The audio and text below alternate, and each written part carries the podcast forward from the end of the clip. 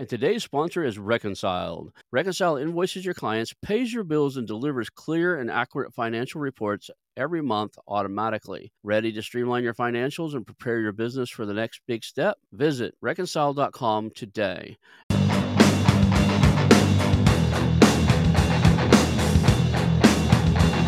Hello, and welcome to the How to Exit podcast, where we introduce you to a world of small to medium business acquisitions and mergers. We interview business owners, industry leaders, authors, mentors, and other influencers with the sole intent to share with you what it looks like to buy or sell a business. Let's get rolling.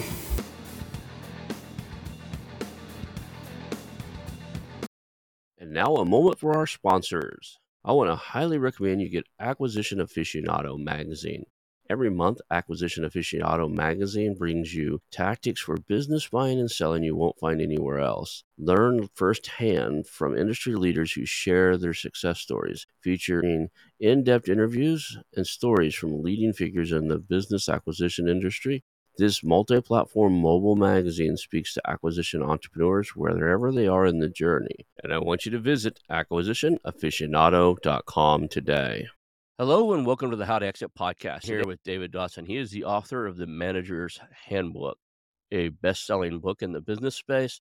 And on top of that, you're a retired investment banker, investor yourself, CEO of multiple companies. You got a, a really uh, cool life in the business space. I'm looking forward to getting to know you today. Great. I am too, Rod. Cool. Let's just do let's do what we always do, like jokingly tell the same joke on every the beginning every show. It's like you were born, then now you ended up on a show about mergers and acquisition. Can you like fill out that little gap in between? Like, give us your origin story. Let the audience connect with you on what led you to writing the book. How did your life lead up to this point? Sure. So I grew up in in rural Colorado. The closest town was probably a population of about 300 or so, and the whole world was divided between farmers and ranchers. That's how we defined ourselves.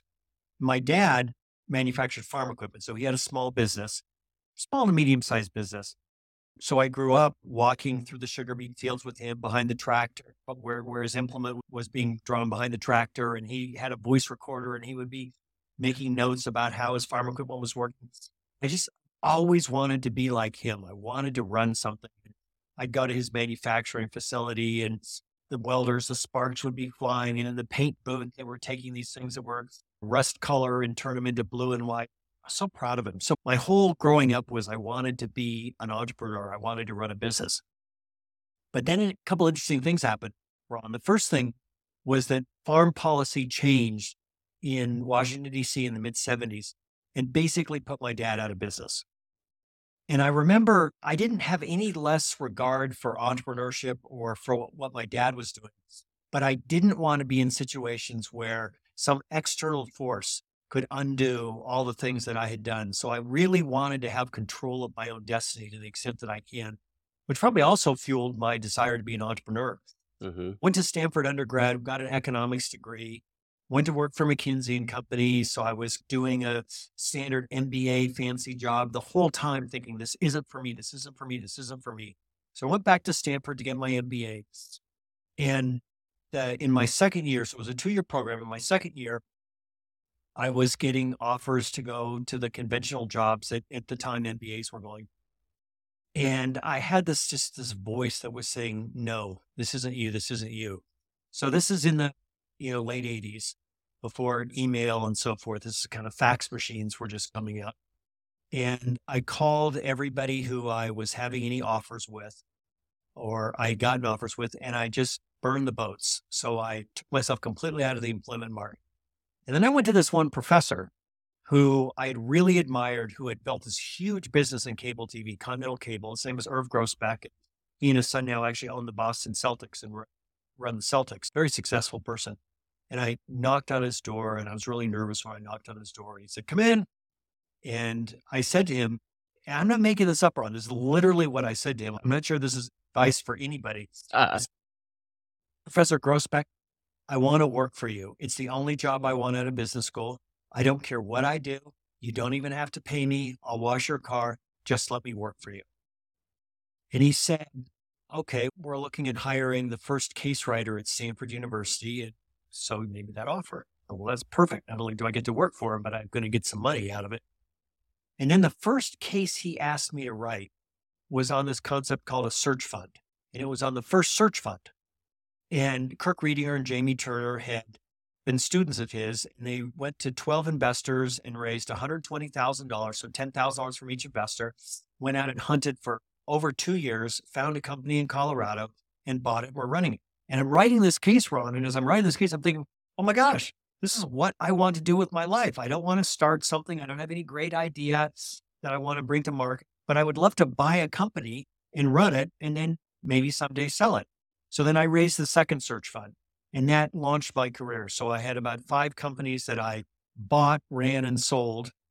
Then in between all that, you'd mentioned that I, I went to work for two of my classmates who started an investment bank, which ended up being one of the largest middle market investment banks in the United States. Went back to the operating side and then shifted completely over into the investor side because I feel like I'm too old to be an operator now. So now I have an investment fund and we do about 10 to 12 acquisitions a year. And they're mm-hmm. all backing people who are buying small to medium sized companies who are running it for four to 10 years and then generally selling it. The last thing is about a dozen years ago, the same guy, Irv Grousbeck, called me and said, Will you come teach a course at Stanford? At the time I was living in Boston. I would never say no to him. So I said, Okay. I went and taught it, and it was a class on get this drum roll, how to buy a company to run it and eventually sell it.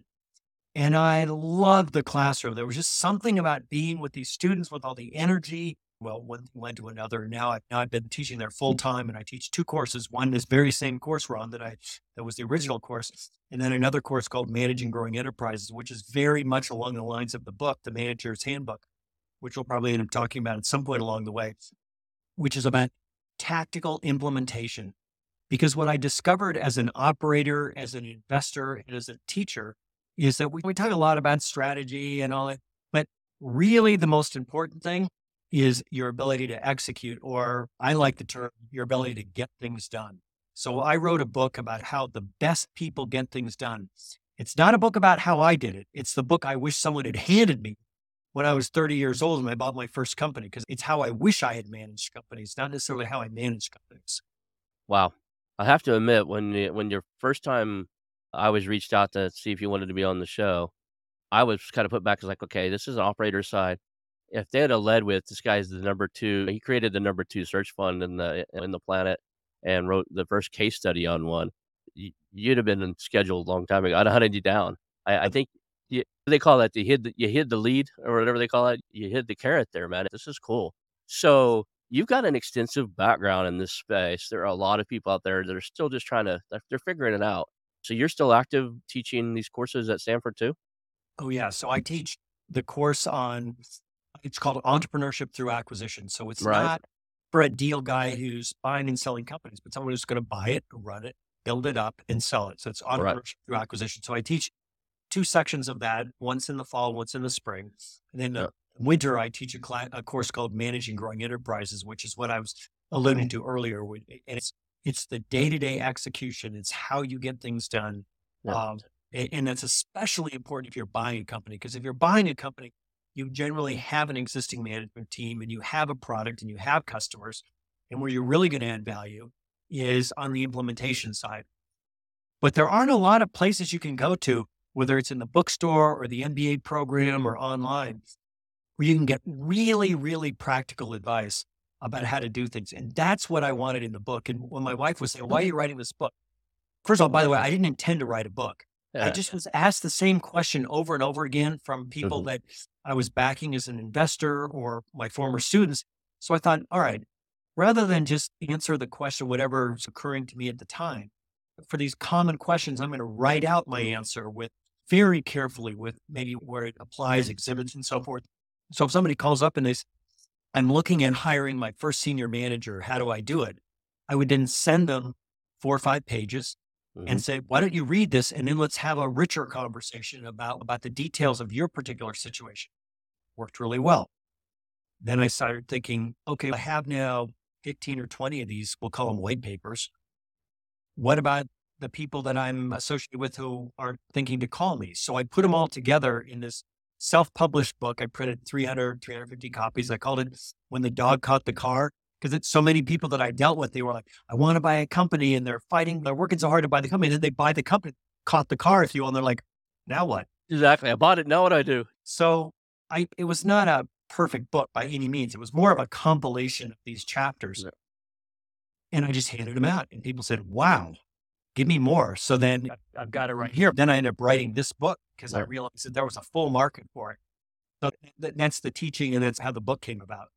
That's very intriguing. One of the things I do on the show, and, I, and if you listen to some of the episodes anytime you, in the future, you'll see this is when we run into problems through acquisitions, or I have friends that have acquired companies and we run into problems. That seems to be that seems to be the theme. Like somebody called you, go, how do I do X? So for a while there, we actually, I, I have a friend who just graduated law school. He, I think he missed the bar the first shot at it. He's getting ready to retake the bar. He's almost my age. He might be a year young uh, or two younger than me, but he went to law school late in life, but he decided he was going anyway. He's doing acquisitions now. He bought a, a tow truck company, and I helped him line it up. It was very looked really profitable. He had a contract with the little the town that was in, so they had that. Looked really good, but he picked a horrible operator, and I helped pick the guy out. Like I, I found the guy and brought him to him, so I felt guilty for five or six shows. There's how do you hire a great operator, right? That was the the theme of it. So I get that. I can feel that in my heart and soul when you say people would come to you and go, okay, I bought this thing. Now what? In that, in that case, we had gotten tow trucks for him and got other stuff lined up, and we had the operator picked out. I'm like, okay, this guy's horrible. Now what? So hmm. the the MBA programs, not just Stanford, across the board, when they have coursework around hiring, it's usually how do you hire a CFO or how do you hire a VP of sales? But as you and I both know, Ron, a lot of your hiring are frontline employees, and they're generally being the cut, they're customer facing. They're the ones that really matter, or I Mhm. should matter as much. And I was really happy that just last year I wrote a case about hiring frontline employees. It's actually a cannabis company in Colorado, but we focus on trimmers and we focus on uh, people in the dispensary. It doesn't matter that it's cannabis. The point of it is when you're hiring somebody like that, who's a frontline worker, it's a whole different process. But I got to tell you, I got to tell you, sorry, you talk about a, a tow truck company. So the first investment I ever made when I Mhm. finally had a little bit of money was this company that was a dispatch service for tow trucks. Oh, yeah. And they sold their service through your cell phone. It was kind of like, like similar to AAA. So you had your cell phone with Verizon and you paid a couple bucks. And then if your car was stuck or whatever, then you hit this button. It was included. It was called Road Rescue. Eventually changed its name to Asurion. You may have heard of the company. Yeah. Got into handset insurance and their profit, their EBITDA is into the billions every year. So that was my first investment. Ne- never had anything that good in my, the rest of my life. And I mm-hmm. was on the board of that company when they went, eh, now they have about mm-hmm. 25,000 employees, but I was on the board of that company when they had, I think, 25 employees. And I teach a course that, that the course I was referring to earlier, I teach it with Jim Ellis, who Jim Ellis and, and Kevin mm-hmm. Taweel were the two founders of Asurion. In fact, I was just talking to Kevin this morning, just catching up. So that's 35 years ago. And it's an interesting story about tow trucks, but it's also an interesting story about an aspect of entrepreneurship that sometimes people miss, which is the relationships that you get when you have the opportunity to work with other entrepreneurs and other operators, and they're helping you and you're helping them. And while it's been financially successful, it's also just been really enriching for me to be able to be a teacher and also to be an investor and have been an operator. That's cool. Yeah, I told you before the show we live in a tiny home in the middle of the redwood forest. What I didn't tell you is when you live in a tiny home, everybody gets in each other's space a little bit. I have a, a wife, a, a seven-year-old red-haired, blue-eyed fireball of a girl, and a twelve-year-old son. So we all have our own personal entertainment systems, which are iPads. Uh-huh. And so if you imagine, I've got a seven-year-old walking around with a fifteen hundred dollar iPad Pro. Asurion is a part of our family. if I could tell you something that Kevin told me this morning. Yeah. Kevin got a copy of my book. Mhm. And we were talking about something else. And then he said, Oh, I want to talk to you about your book and stuff. And now, so Kevin is a really, really skillful operator and he runs a Mhm. huge company across multiple continents. And he said, "When when I was reading the book, I kept coming across these things of, oh man, I need to start doing that again. And the point of it is that even really experienced managers and operators sometimes lose sight of the best practices Mhm. need a little bit of a reminder. And then he ended up buying copies for his whole management team, which he told me about this morning. I didn't realize he'd done it. Um, but I was really happy to see that even very experienced manager can pick up the book and discover things that either they not doing or that they had sort of stopped doing needed to be doing again. I'm going to go back to the search fund thing because we have a lot of search funders Yeah. that listen to the show. I'm active on Okay. searchfunder.com. So a lot of people on that. I know it started at the Ivies, but it, it eventually made it to a lot of the other schools too. So does your investment firm do a lot of search funds too, or you do a full spectrum of everything? It's The only thing we do. So you do search funds. Mhm. Awesome. Yeah, prim- The only thing I do and, and how the whole search fund started was Hmm. Irv Grousbeck was teaching at Harvard Mhm. and a student of his, Jim Southern, Mhm. came to him and said, kind of similar to what I had said, except Jim, he had a better sense of what he wanted to do. And Irv said, why don't you just go buy a company? And Jim said, well, I don't know how to go buy a company. He said, well, look, I've got this friend, Paul Ferri, who runs a pretty good sized venture capital firm, and I bet he'd let you use some office space. And why don't you just look around and try to buy a company? And so Jim said, okay. And I think J- Jim had, Jim had made a little bit of money before he went to Harvard Business School. Looked around, bought this company uniform printing and supply, and it went well. That actually was not a search fund, but it was the seed of the search fund. So then Kirk Riedinger and Jamie Turner, who were also students of Irv's at Harvard, had kind of a similar thought. And, and the, the three of them don't agree on this. Okay. But Kirk and Jamie said that Irv came up with the idea, and Irv says Kirk and Jamie came up with the idea.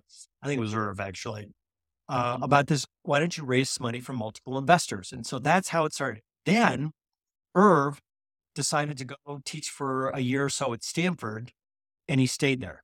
So then that became ins- institutionalized. So Kirk Riedinger and Jamie Turner started it. Then I raised the second search fund out of Stanford, and then I think it was. I don't think anybody raised one the following year. And mm-hmm. then Kevin Taweel was a case writer for Irv Grousbeck, and Jim Ellis was a case writer for Irv Grousbeck the next year. They teamed up and raised maybe the third search fund or the fourth search fund, and then bought which we were just talking about a minute ago. So I feel really lucky because I got to be in the birthing room and watch it all happen. And people say, "Tell me a little bit about the history of search for." I'm one of like about five people that are still alive that actually can tell you every single thing that's happened along the way because I've been there the whole way. I'm looking through my other computer monitor here.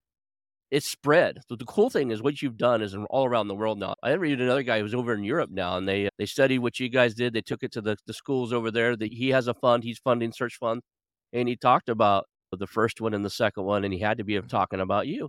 You talk about it coming out of Stanford and on that show. I don't know if he named you by name, but I, he named you by history, and he might even have mentioned that he, like he said, he worked with some of the other people that are still active in the space and teaching it. trying to mm-hmm. find his. I'll know him when I see him here. So we already talked about the kind of the search fund, the history of search funds. What's the coolest? in- Assurant has to be the biggest investment you made. Is that the coolest one, or do you have some stuff like they they really innovated something, made something different in the world, or just there's some really cool. A lot of people don't know there's some really cool patents and technologies that came out of Stanford. But what's one of the coolest things you've ever invested in? Well, let me start with it. The general, the coolest thing is general, which is you get to discover all of these crazy, amazing businesses that when they're described, you go, oh, yeah, that's right. Somebody needs to do that. But you, it never occurs to you. And I'll get something that's sent by someone who we've invested in, and they'll say, I found a company and I want to buy the company. And what do you think? And I, okay, so I open up the file and I look at it and go, like, who would have thought that, that this was a whole business?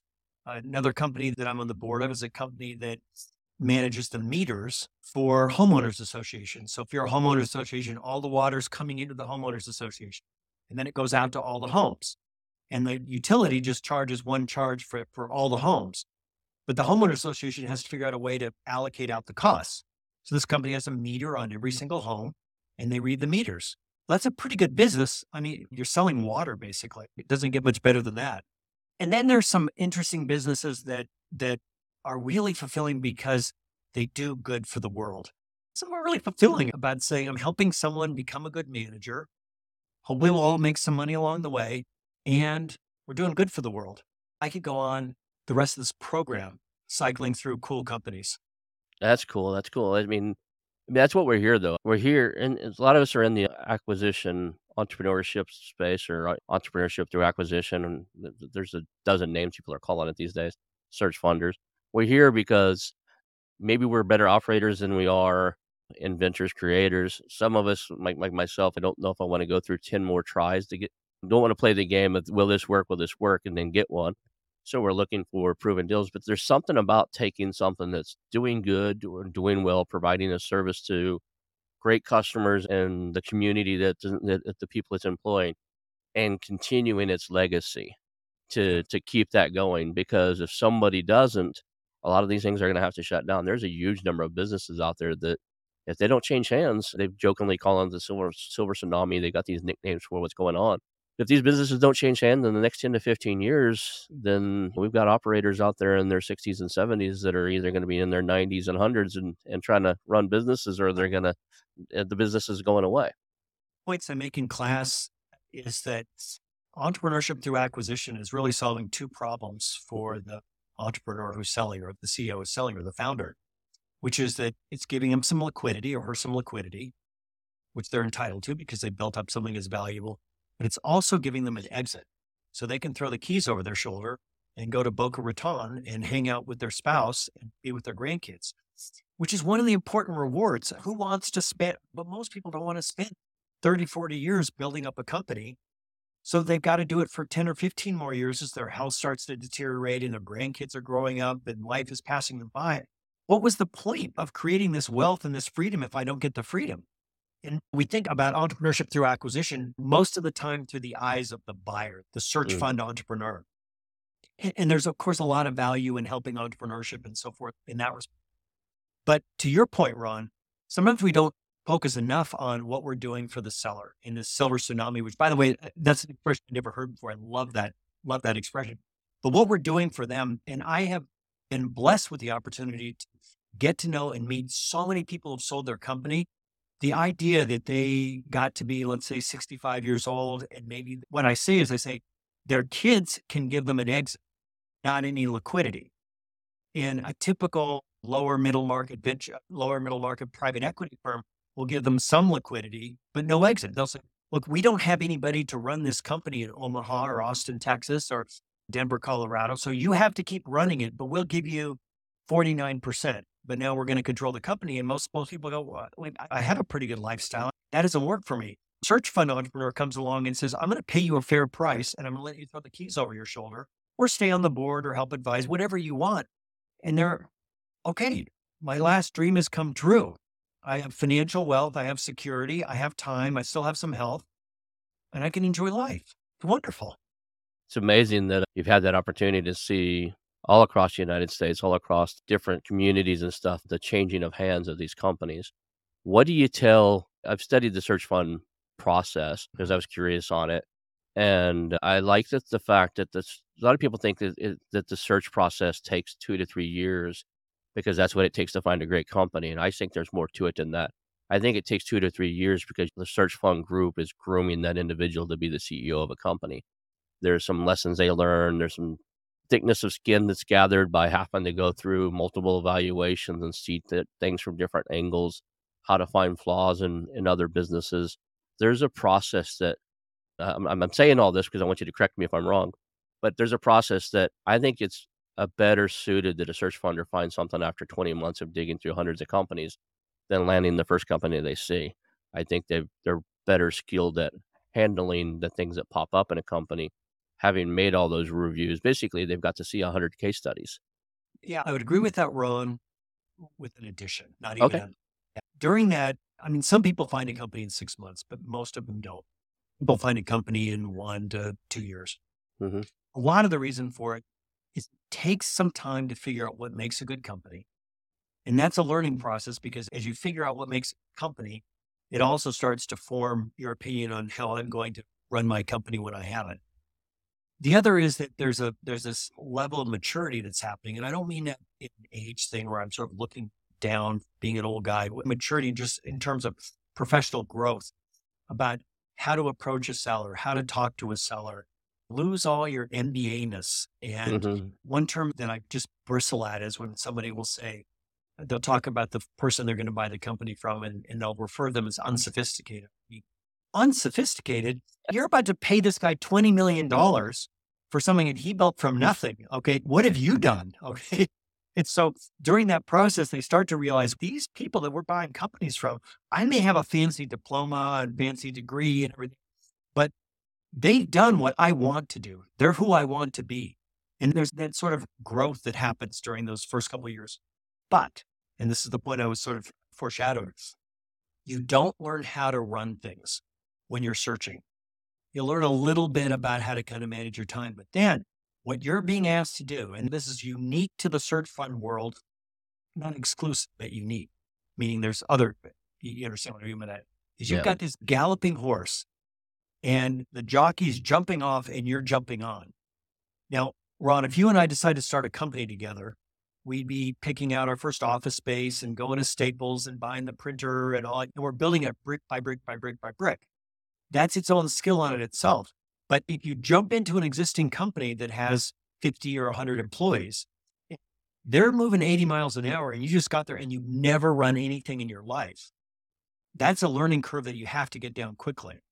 And one of the things that that experienced investors have learned is how to help the search fund entrepreneur get down that curve quickly. Our investment firm is called Futaleufu Partners, which is I know that I know the name's a mouthful. Explain why.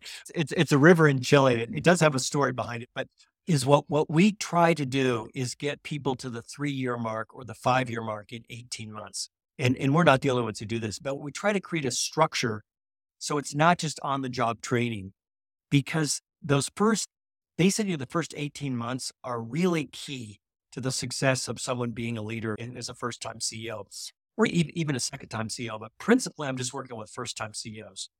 And also, it's so rewarding, Ron. Have someone who, if they're going to buy a company, they're closing tomorrow and they're pretending not to be terrified, but I know they are because I know I was terrified the night before I closed out the first company that I bought was a company in Dallas, Texas. And they come to the first board meeting and they're also pretending to have everything under control and they don't. And I understand it. And then they start to relax a little bit and realize that this is an exciting journey that they're on. And you don't become, you, you're not an instant good CEO. You have to learn it. And the learning part is what's fun. And then they settle into the journey, which is exciting for me. And now all of a sudden, it's five or six years later, and I'm in a board meeting with them or I talk to them. I'm this person is really, really good at running a company. And I didn't do it for them. But the fact that I was either on the journey or an observer or maybe played a part in that success in, in their development just it gets me up in the morning.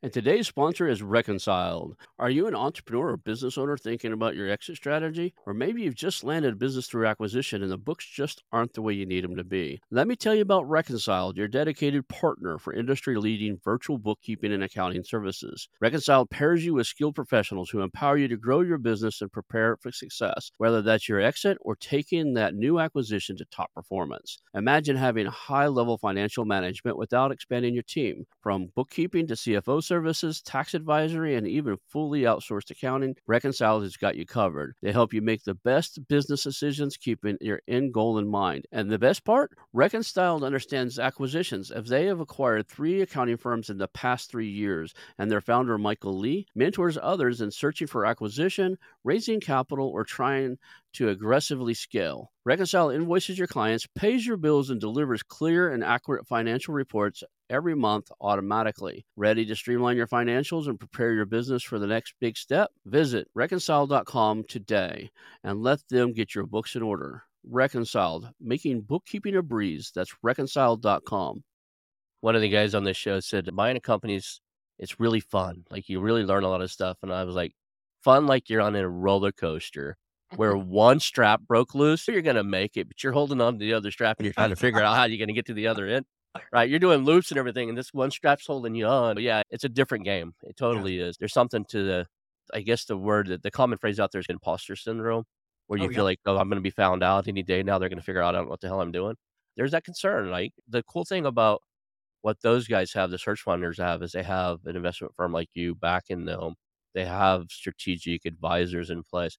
A lot of these guys are going out and getting SBA loans. If they're not doing it yet, the, the smartest thing YPO could ever do is just start farming current SBA loans. Somebody takes a $5 million SBA loan and young professionals organization ought to start sending them mailers because they need people, right? A lot of people don't, don't like running a business is a team sport. You're going to hire a team to help you. I mean, I've created businesses from scratch, right? Uh, that's just what I've done. But I'm getting old enough where that's just not appealing to me anymore. And we were looking at a pretty good size acquisition of, I don't really go, go into it too deep, but basically it was the biggest one I'd ever seen. We're going to take on a couple million dollars worth of debt. Company was doing between 13 and 20 million dollars a year in revenue, depending on how what year it was. And they were running it really poorly. And I was like, I don't know anything about turnarounds. I had that imposter mm. syndrome. First thing I started doing is hunting out advisors. Who do I know that's done this before? Because I'm gonna need them a lot of these guys they get into this they don't think that i've run two businesses before i started two things and they don't it doesn't click on their head that this is a new thing. A lot of these companies even if they're not run extremely proficiently i still look at them as a timepiece like a great big big bin time clock or whatever you want to call it. There's gears turning and everything else and you're the monkey wrench that just fell in the gears if you don't watch it. When you build a business it's yours to make and create and figure out the product market fit and stuff when you buy one it's yours to screw up. Interesting. It's very common for a company in the first year to do worse. You know, buy a company and would say it's 20 million in revenue and making two and a half million dollars in the first year. Usually the revenue doesn't go down. Sometimes it does, but the earnings go down. And that's because you just replaced a seasoned, experienced founder CEO with yourself. Yeah. You're not going to outdo that person in the first six months, or generally you're not. But over time, you develop those skills. And it was interesting, Rod, that you that a couple times you talked about getting advice because the whole origin of the book, The Manager's Handbook, was this curiosity I had about why some people are so much better at getting stuff done than others, managers. And I had the benefit of being at uh, Stanford Business School, where there is a culture of a little bit of research, looking around, investigation, as opposed to just being a doer as an investor or uh, an operator or operator or investor. And what I did is I looked across people that were really, really effective at getting things done, which is everything from Kevin Taweel at Asurion to someone who's running a lumberyard to Sam Walt, Steve Jobs, people like that. I wanted to look at the whole spectrum. What was interesting is I found five common skills that they had. Some of them were funny, some of them were great at a microphone, some of them were boring, tall, short, whatever. I realized that where you, your zip code and attributes in the school you went to, that was not the common denominator. The common denominator was all of them. And by the way, Ron, there were no exceptions. All of them had these five skills that they had mastered. And one of them was the ability to seek and take advice.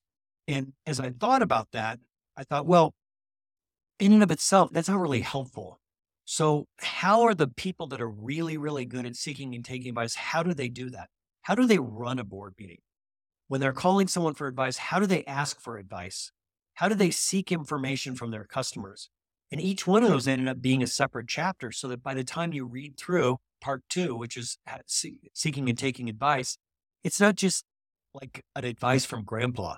Mm-hmm. It's a how to manual. So every part of the book is a how to manual. One is ability to build a team. Well, okay, that's fine. Everybody knows you're supposed to have to build a team. How do you do it? Well, it's exit interviews. It's being able to give performance reviews. It's being able to let people go the right way. It's how you interview. You put all those sub skills together, and you're going to build a really, really good team. So now you got to give me the other four because it's going to drive me nuts if I don't get them. The one of them is taking and, and implementing great advice. And the thing that triggered in my head is I either love or hate when people call me for advice. I've got a lot of experience in real estate mm-hmm. investing. I got one seasoned broker, one of the top brokers in Tulsa, Oklahoma, called me last night and said wanted advice about an investment deal, and I was like, "Don't do it." She just rattled off what she was trying to do, and I was like, bad idea. But make that story short, trying to let somebody subject an unseasoned investor subject to buy a house subject to the existing mortgage of a real estate property out of state, and I was like, that is a game that only seasoned investors should play. Seek and take that advice. The, the implementing it, I think, is the weak point a lot of people have. A lot of people will ask for other people's advice with the sole intent to validate their own idea. That's, that's right. dangerous. John Steinbeck said, the other John Steinbeck, he said, uh, most people don't want advice, they just want corroboration. And I think that's so true. But I try with every chapter to make it as paint by numbers how to as you can, because I've always said I wanted a book not to be read, but a book to be reused. So to go to your point about when someone calls you for advice, a lot of times I'll, I'll do a like a walk and talk where you walk around with the student maybe they're seeking advice or a CEO would call me for advice. And maybe I'm on that phone or talking to them for 20 minutes. And about 15 of the minutes they're talking. And the last five minutes, there's a little bit of give and take. And I realized at the end, I really only had a chance to talk for three or four or five minutes, and they didn't get what they wanted. So in that chapter, I lay out a subset of that chapter, which is how to structure the phone call. And I know that might sound very, very rudimentary, but it's the difference between being really good at it and not good. For example, if I could just give you an example, you need to open up right away with telling the person, this is the problem I'm trying to solve, or this is the opportunity I want to take advantage of. Because the, the person giving advice has to have in their head right away what the problem is, that you're, you're dealing with. And then I say the next step is you decide what background information is only the essential background information for them to be able to help you because anything else when you start telling stories and going on and on and repeating yourself you're just eating up the time that they could be giving you advice. And and then the third thing is to ask them if they have any clarifying questions. Because if you miss something or they say, okay, that's fine, but but how many people report to that person? Okay, so they have an opportunity to ask for clarifying question. And then the next step is shut up. Because that is now your time just take notes until your hand hurts. Because you want to be a sponge to get as much information as you can out of that person. And then the last thing is you summarize. You say, okay, well, what I think you told me wrong is, you know, and you say, well, that's not quite David. So you sync up and make sure that you got the advice right. That five point formula there is the difference between making having a really effective phone call and a completely ineffective phone call. There's also a whole part of the book that's about how do you find mentors. Um, a lot of times people look for mentors, advisors based on credentials. I think that's a poor thing to do. I think you want to find that there's other characteristics of mentors that will help you with your problem. And I, I use an example of if, if you have a construction company, you might be better off with the general manager of a trucking company that's in your hometown than the CEO of a, of a media empire because they know your problems and they can understand your problems. Because part of advisors is not that they're smarter than you, they're not smarter than you. It's that they have pattern recognition and they've got some muscle memory around it and they're bringing all of that pattern mm. recognition to your problem. Yeah, they've been there, they've seen that, they've seen it manifest in their own company and they've tried three different avenues and found one that worked. And you get to gain that, learn through experience, but not your own. I'm still going to circle back around because I think I cut you off, right? Because we dove back deeper into the taking advice and seeking advice. But what are the other four? Because it's going to drive me nuts if I get off the show and I don't have them. You already sold the book. I'm I'm downloading it when we get done here. I'm going to do the audio version of it. And by the way, I didn't come up with these five and then yep. investigate them.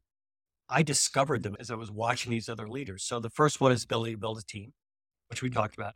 Ability to seek and take advice. Interesting one is good custodian of your time.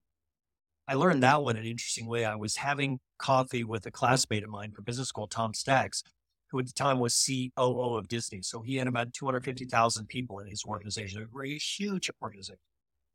I was meeting Tom for coffee and got there at, at Stanford, and his kid was going to school at Stanford. And I was a couple minutes late, and there he is sitting there looking at the news on his phone, having a cup of coffee. And I'm the one who's behind in my email and a little bit late. And I'm, oh, Tom, explain it to me because you're running this enormous organization across six continents, and you're the one's calm as a cucumber. And he said, first of all, I, I surround myself with good people. But we also talked about what a good custodian of his time was. So that's the third one, which is being a good custodian of your time because it's your precious resource. And Bill Gates has exactly the same number of hours as a day as Elon Musk, as you and me. Mm-hmm. You can get a few people to get your lawnmower or whatever. Basically, you have the same amount of time. The fourth one is the ability to set and adhere to priorities. And probably everybody who's listening to this, uh, this podcast and is a regular with your show has experienced kind of the dumpster fire shiny object thing where, oh, I'm going to go chase this problem and I'm going to go this problem and I'm driving home and I have this great idea. And then I go and I throw this great idea at my organization. And the ability to get past all that and say, this is what's important. This is what I'm going to work on and say no to everything else. The ability to adhere to priorities. And by the way, the absolute master at that was Steve Jobs. And you look at Apple Computer, which is worth a trillion dollars, and everything that they've done, Steve Jobs was relentless at forcing people to focus on one thing or two. It's the only thing that they do. And I had the benefit of getting one of my good friends was has been on the Apple board forever, and I was to Andrea Jung, and I was talking to her about stuff. Look, I've been reading all this stuff, and Jony Ive, who was his chief designer, and listening to him, was he really like this? And she said, and, and Andrea, by the way, has been on the board of General Motors, or actually General Electric, Apple, Daimler, Wayfair, the long list. And she was the CEO of Avon. And she, out of all that experience, she, there is no one I have ever worked with who was more relentless with priorities than Steve Jobs. And he got to a trillion dollars in terms of market value. And then the last one is an obsession with quality. That was the one that surprised me the most. And I'm really glad that I stumbled upon it because it's, and I say it's, it, in a way, it, my favorite chapter is the building of the team and obsession with quality, even though the three in the middle are, are, are essential. But what I realize is that all the people who are really, really masterful building organizations were obsessed with quality. And it's not because it was a culture, an ethic that's the right thing to do. It's because it's really, really good business. I'll give you a, couple quick examples. First of all, I want to start with this, Ron. If you ask anybody, which do you fear more? A competitor with a great marketing plan, fantastic website, good sales force, or a competitor who has a better product than you? Of course, it's the latter. Focus so much on this piece of it instead of saying, I want to have the mm. very, very best product offering. And so this obsession with quality is what, okay, so let me just give you a specific business case. And by the way, the whole section on quality is I do it because I effectively, you will make more money. Okay. Don't do quality because doing right by your customer. Do it because it's good business. So, for example, acquiring a customer is very, very hard. Keeping a customer is much easier. There's only one way you keep a customer good quality, period. In today's world, it was probably true 100 years ago, you can't keep a customer unless you're satisfying their needs because you've got too many competitors out there who want your customer. The other thing is you have pricing power. So now imagine a company that can charge three or 4% more, which by the way, goes right to the bottom line. So three or 4% more in pricing usually translates to about 25% more in earnings. And you don't have to bring as many customers in the front door because your existing customers want to buy more from you. It's just business. But only way you get there is by having high quality. Okay, so now your listeners might go, okay, I buy it, but how do you do it? Why are these guys better? They're not better just because they believe. They have specific tools in place. So I talk about Tom Feeney, who I used to run Safelite Auto Glass, pretty prosaic company. I mean, they replaced chipped windshield. And one of the things that made Safelite Auto Glass under his leadership so successful is he was the prophet of the power of verbatim. So instead of NPS scores and customer satisfaction scores, things that fly up on your in your email where you click one to five, how how Safelite Auto Glass has grabbed so much market share, especially in the last decade or so, is because they go and they spend time with their customers, really learning what matters to them. Because you first have to define quality through the eye of your customer. Not what quality is not all the things that you can come up with in your head. Quality is what matters to my customer segment and then satisfying that. The other mm-hmm. master is the CEO Cook Intuit. And so different Cook, not Apple. And they have a, an institutional process called follow them home. They want to see users use their software. Now, Intuit has products like QuickBooks, TurboTax. They're not sending people to the moon, okay? They're just like debits and credits. Mm-hmm. They haven't dominated, they've owned those markets for decade after decade. And it's worth sort of sitting back and going, how does one software company own such a basic market?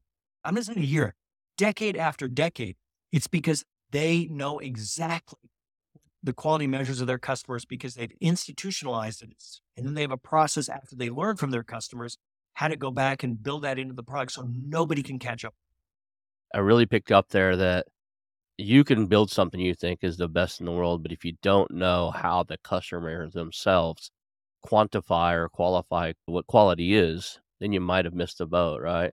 While we're talking about Apple, because it's worth talking about for a minute, we when you think about Apple, we talk about Steve Jobs a lot. Fair enough, totally deserved. But of the five skills, there's probably nobody that I think was is a better example of that. And mm-hmm. one of them, which people don't always think about, is the ability to build a team. And when we think about the Apple, in now obviously Tim Cook's been running it, but when we think about Apple, we tend to think about Steve Jobs.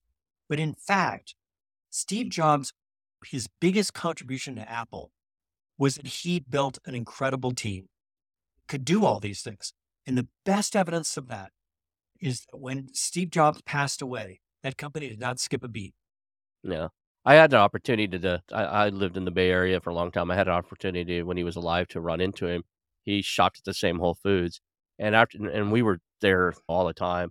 I ran into him probably once a week. And after the third or fourth time, I would like, Hey, Steve. He stopped me one day and we chatted for about two minutes. And then I would say, Hey, Steve. He'd say, Hey, Ron. He'd know who I was. And that's a skill because this guy had thousands of employees by this point and just to remember somebody's name off a cal- casual conversation. And this is before I was using his products. He's like, Hey, are you a Mac user? I was like, No, I use Linux, Unix, and I have FreeBSD at my house. And he's like, Why? I said, Mainly because I'm a cheapskate. But I tease him, like, make cheaper products. He's like, I can't. And he would tell you, it's like, you can't do quality and cheap at the same time.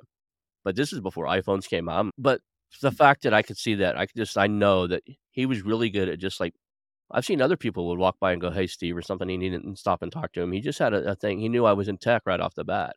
Oh. Probably because I think I was wearing a Lockheed Martin badge one day when I seen him, so he knew I worked for a defense contractor. I forgot to take my badge off. The important thing about Steve Jobs is that I read his biography, which a lot of people did, Mhm. and it's fascinating. But then, as a business person, as an owner, as an operator, the problem is you put that book down.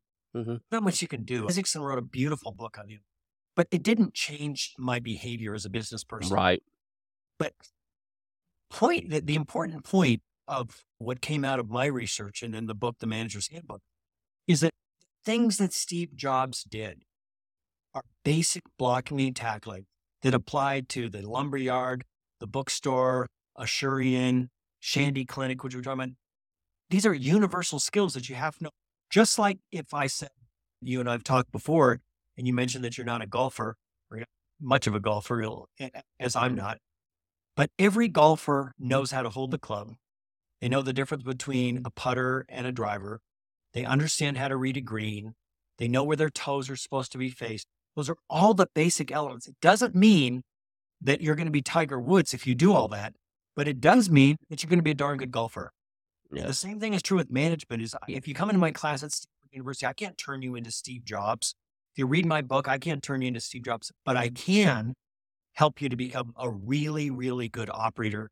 Put another way, really good at getting things done. Yeah. I joke around all the time about it. We all have our things. I like to fish. They like to golf.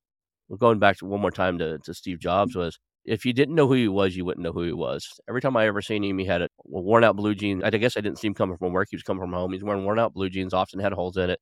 You could tell he walked through fresh cut grass. A lot of times his tennis shoes were grass stained. And he was just an average Joe when you seen him on the street. And he would treat you just like a normal human being. He wasn't like that. But I guarantee you, I never got to work for him. I never even tried. I didn't apply to Apple or anything. They weren't on my radar. I was in defense contracting at the time. But I imagine once you walk through that door, he's a different human being. He puts on that persona he needed to do to run that company. Probably still a nice guy so long as you're in your lane doing what you're supposed to be doing. But I've heard otherwise. If you're a mediocre employee, it wasn't so fun to work for.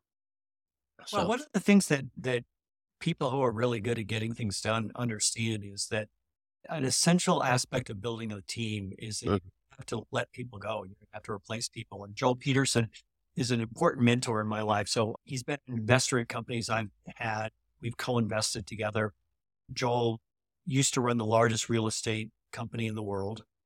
He teaches at Stanford. We've taught some courses together. And then I think more recently is he's best noted for being the founding investor and chairman of the board of JetBlue, although he just stepped down from JetBlue. And one of the lessons I learned really early on from Joel was that if you're serious about building a team, nobody can hire at 100%. You're going to make mistakes. And by the way, employees are going to make mistakes coming in. And also, companies change and evolve. So even if someone was perfect for the job today, that doesn't necessarily mean they're going to be perfect for the job as your company grows and evolves. If you're not willing to do that really unpleasant part of being a CEO, then you're never going to have a great team. You might have a pretty good team, but you'll never have a great team.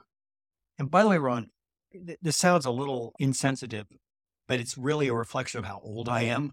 I couldn't possibly count how many people that I've been directly involved in having to let go and move on.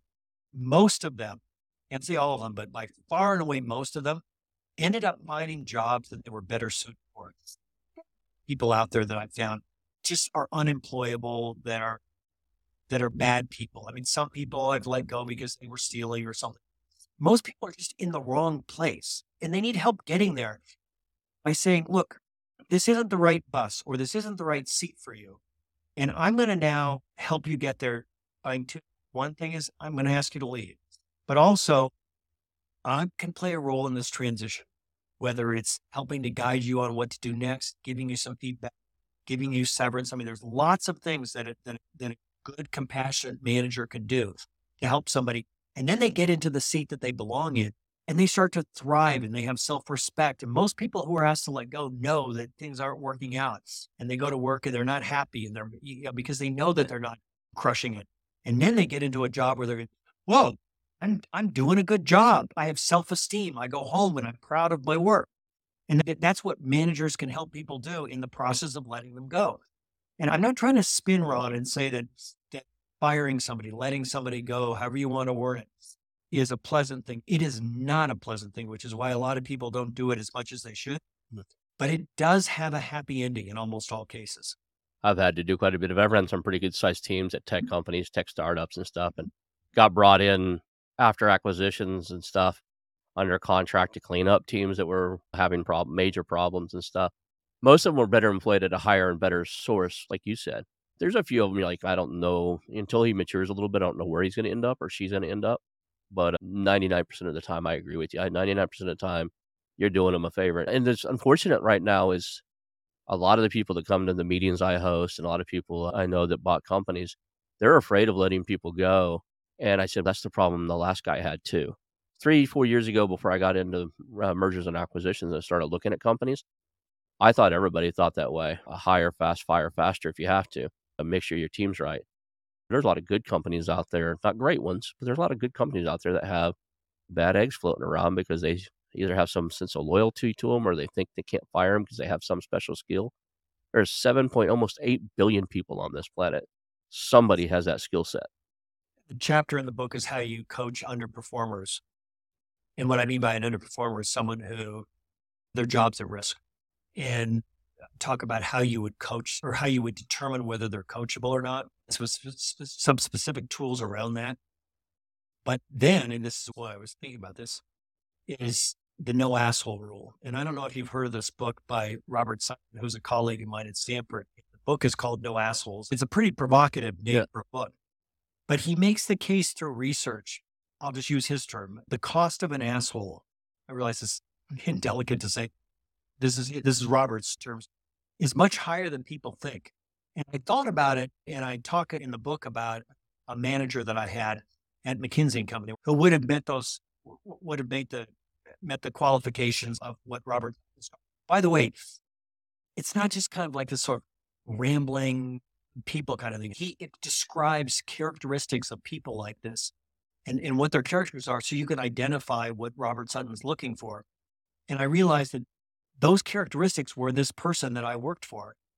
And his point, Sutton's point is that no matter how good a salesperson they are, no matter how good they are with running the warehouse, they're not worth it.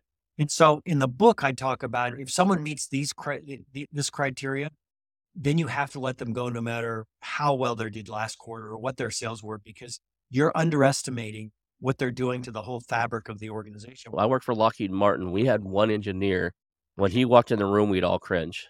I was a software test engineer for Lockheed, which meant I read code, found flaws in it, and my job was to break in. They would fix the computers. We'd built software and computer systems for the Department of Defense. They would build them, and my job was to break them, break into them, hack them until they couldn't do it anymore, until I couldn't get in anymore. And I had a few people that worked with me, and we would be reading code reviews like stacks of software, just reading code. I could read code and look at it and analyze problems in somebody else's code way better than I'd ever sit there and write it. And I could get ahead, a little ahead, and just be watching and, and look at that code and be looking over this guy. Let's just call him George because that's pretty close to his name. I'd be watching George because I knew as mm-hmm. soon as we get to that line of code, this guy's going to start throwing whiteout eraser markers and stomping feet and drawing code on the wall on the whiteboards and explaining why it's all wrong and just lose his stuff. We all knew that there wasn't a better engineer than when it really broke, when things broke. When I was able to break into something, that was the guy they sent in to look at it to why I could get into it and fix it. And usually I would dread him coming on to something because that was my job, right? I, I, I would write the software tool, I mean, write the procedures to break into it, show them that I could. They would go fix it. And but whenever I couldn't get into it anymore, they'd give me a new project and I have to start over. I get it that sometimes you need those people around, but mm, and I don't know if I would ever have fired him just because he was absolutely brilliant on the software side of things. So let's talk about the book a little bit and we're got to wrap this up. How do people find the book? We talked a lot about those five points and is there any key components of the book you want people to know that we haven't covered? We talked about a bunch of cool stuff. What did we miss? The book is very, it's not long. When I wrote it, I, I took each skill area and sub skill area. I want to describe this in a way that somebody can implement it the next day. Mm. And I want to do it in as few pages as possible. Some chapters are longer, some chapters are shorter. I did it with the minimum amount of words because the person who buys this book is a busy person and they're running an organization. And so that's how the book is written. As a result, can't cover the whole book, obviously, in a podcast, but the important thing is to understand that being good at getting things done is within your control if you're willing to learn these five skill areas. And you, and in terms of where you can get the book, you, any, anywhere, Amazon, Barnes and Noble, those would be the two easiest places to get it online. One thing I know is that you don't make money as an author if you will, encouraging people to buy the book, it's not because I want to sell copies of a book, mm-hmm. because I really set out to try to help people be better managers and then help them to transform organizations. It's one thing for the CEO, let's say, to be good at hiring. Think about the power of when all of the managers are good at hiring. It's one thing if the CEO is good at running a, a meeting. Think about the power of when your whole organization runs a meeting. Think about the power of when all your managers are careful with their time. And so this book is not a book for one person to do sort of, it's not a self-help book. Mm-hmm. Take out the word self and put organization. It's an organization help book. And I would love to look back on it and feel like, yes, it's nice to help larger companies and so forth. But the idea of helping entrepreneurs and especially early leaders become skillful at what they do is so rewarding. So that's why I want people to buy the book. So who can take the the course? Do you have to be a Stanford student or like a Harvard and some of these other schools? There's classes that are normal classes that are in certificate programs too. So you can actually I could go take a Harvard course on negotiations over a certain period of time online. Is this class you teach in person? Yeah, it's in person. It's just for the MBA master's program and there's a wait list on the course because it's a popular subject. read the book, definitely read the book. And I do appreciate your time here. Uh, this was I, I wasn't expecting this to be engaging and fun, and it's like I've interviewed over 170 people at this point. I really want you to understand you brought a lot of value to the show. You brought a lot of value and story and history about search funds and stuff. By far, one of the favorite things I've done so far on the show. So thank you for being here today. Well, that means a lot to me, Ron. I mean, I thank you for telling me that. All right, we'll call that a show. Hang out for a few seconds afterwards. I want to announce our new channel partners, the ITX Marketplace. Since 1998, ITX has created 5 billion in value by selling more than 225 IT businesses in 20 countries. ITX works exclusively with IT-enabled businesses generating between 5 million and 30 million who are ready to be sold and M&A decision makers who are ready to buy.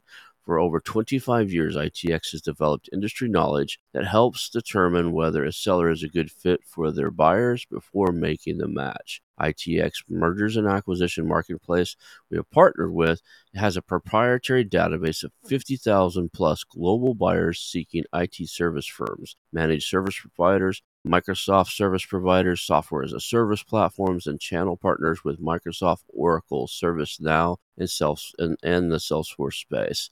If you have an IT enabled business you're ready to sell, I want you to visit the itexchangenet.com slash marketplace how to exit. That link will be in the show notes. Visit them now.